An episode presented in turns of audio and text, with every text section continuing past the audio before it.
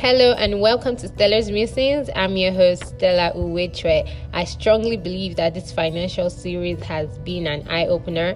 It has been amazing. I have also learned a lot before always coming to share with us. Okay, so in our first episode, we had an overview. In the second episode, we had the financial health, more like a checkup to assess where we were. And then we arrived at our financial genotype. We knew what our genotype was. And to change our financial genotype, I said you would be the miracle worker. And to work that miracle, the only way to do, to achieve this is true financial education. But before I go into what financial education is, I would like to start with a quote by Alvin Toffler, which says that the illiterate of the 21st century is not one who cannot read or write, but the illiterate of the 21st century is one who cannot learn, unlearn, and relearn. You know, growing up, we've heard several things about finances, which has shaped our decisions and everything that we do. But today we would also see the reasons why we need to improve because the largest room on earth is the room for improvement. And the financial education is one of the best investments that we can make in our lives. And this is to also let us know that academic education is different from financial education. So you have to be very intentional and take this seriously. So, what exactly um, is financial education? You know, there's really no generic or well recognized definition for this, but I would like to say that financial education has to do with your financial literacy, it has to do with your financial intelligence.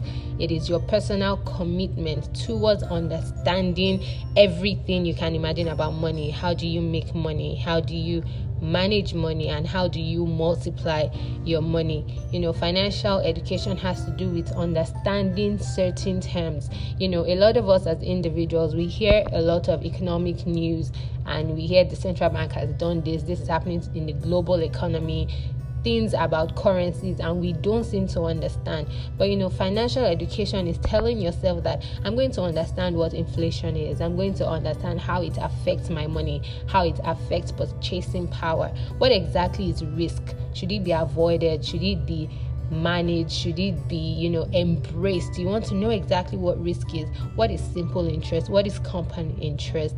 What does demand mean? How does it affect my industry? What does supply mean? What is an asset? What is a liability? How do I differentiate from an opportunity and a Ponzi scheme? What are leverages? What are investments? What does it mean to have multiple streams of income? What is a multiple stream of struggle? What are reserves? What are borrowings? When you hear people say, I leverage other people's money, what exactly do they mean by this? You know, all of these things are things that we should be aware of. There are terminologies that we should have readily at our palms. We should know what all of this means. But, anyways, whether you know it or not is not the problem.